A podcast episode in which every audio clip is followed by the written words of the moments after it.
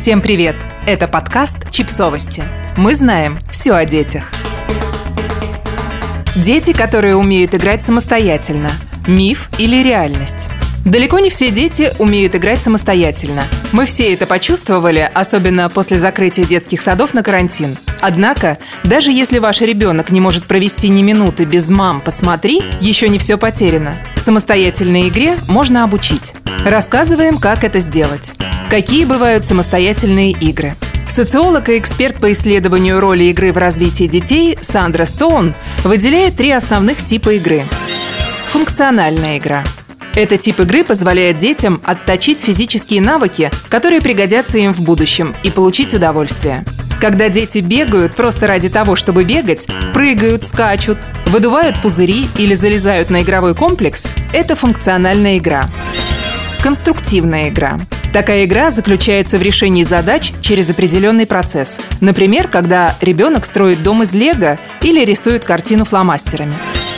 Драматическая игра или ролевая игра. Это как раз те игры, в которых дети становятся котиками, супергероями, продавцами, врачами и много кем еще. Ролевые игры развивают фантазию и помогают усвоить социальные нормы. Во все эти игры ребенок может играть с родителями, сиблингами или группой ровесников, например, в саду. А еще он может играть в них один. Именно это и отличает самостоятельную игру от других игр. Это не отдельный вид игры, это просто любая игра, в которую ребенок может играть самостоятельно. Чем так полезна самостоятельная игра? Самостоятельная игра идет рука об руку со свободной игрой, в которой нет четкого сценария, и ребенок волен сам решать, как и с чем ему взаимодействовать в процессе игры.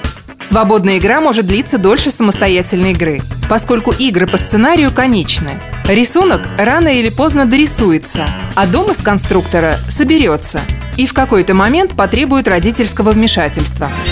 Как научить детей играть самостоятельно? Как и другие навыки, способность играть самостоятельно сильно зависит от возраста ребенка. Дети младшего возраста не могут долго концентрироваться на одном занятии. Однако, по словам руководителя платформы раннего образования Дипаншу Пандиды, именно этот возраст имеет значимую роль. Пандита рекомендует родителям начинать прививать детям навыки самостоятельной игры, начиная с 9-15 месяцев. В этом возрасте им нужна разнообразная среда, в которой есть много любопытного, сказал он и порекомендовал родителям играть с детьми в игры, в которых они смогут на небольшое время пропадать из поля зрения ребенка, при этом сохраняя их уверенность в своем присутствии. Например, разговаривать с детьми из соседней комнаты трем годам, по словам пандиты, окно возможностей начинает закрываться. Но не все потеряно. Родители могут предлагать ребенку в течение дня определенные занятия, которые требуют от них самостоятельности.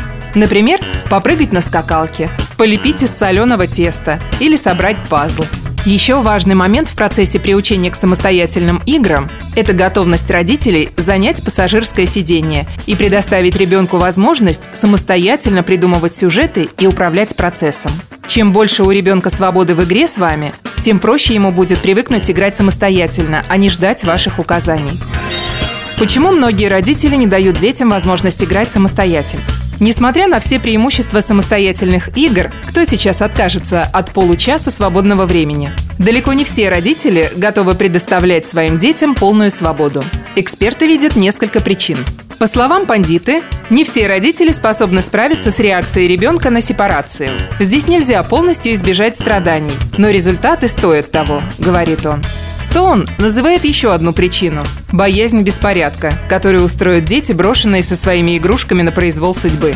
Родителям важно помнить о другом, полезном аспекте игры, говорит она. Беспорядок всегда можно убрать вместе. Приучая детей к самостоятельной игре, вы можете заодно приучить их к самостоятельной или почти самостоятельной уборке. А это тоже дорогого стоит – Наконец, далеко не все родители достаточно терпеливы, чтобы ждать, когда их ребенок научится и привыкнет играть самостоятельно. А этот процесс требует времени и проходит очень постепенно. Некоторым детям нужна дополнительная поддержка, чтобы вовлечься в самостоятельную игру. Возможно, сперва родителям надо играть рядом с ними, а потом постепенно отдаляться, советует Стоун. Какие игрушки лучше подходят для самостоятельных игр? Нередко для самостоятельных игр вообще не требуется никаких атрибутов. Но если вы хотите иметь запас игрушек, вдохновляющих детей играть самостоятельно, то Пандита рекомендует игрушки, которые стимулируют взрослую жизнь. Например, игровые кухни и мастерские. Стоун советует простые игрушки, которые подталкивают детей что-то создавать и придумывать самостоятельно. Конструкторы, кубики, тесто для лепки. И, конечно же, детям пригодятся всевозможные расходные материалы, вроде старых картонных коробок и рулонов от туалетной бумаги. Коробки вообще идеально подходят для конструктивной игры. Например, из них можно построить замок или автомобиль, так и для ролевой, в которой на замок нападает дракон, а автомобиль отправляется в путешествие. Что в итоге получилось? Не бойтесь пробовать приучать ребенка к самостоятельным играм с раннего возраста. Так ему будет проще привыкнуть. Создайте для него пространство, которое он сможет беспрепятственно исследовать и находить для себя много интересного. Не стремитесь модерировать все занятия ребенка. Предоставьте ему свободу выбора. Запаситесь терпением и не ждите, что ребенок начнет играть сам после первой же попытки оставить его одного в комнате. Преимущества самостоятельной игры столь велики, как для вас, так и для ребенка, что стоит того, чтобы не бросать попытки, даже если вам достался самый прилипчивый малыш на свете.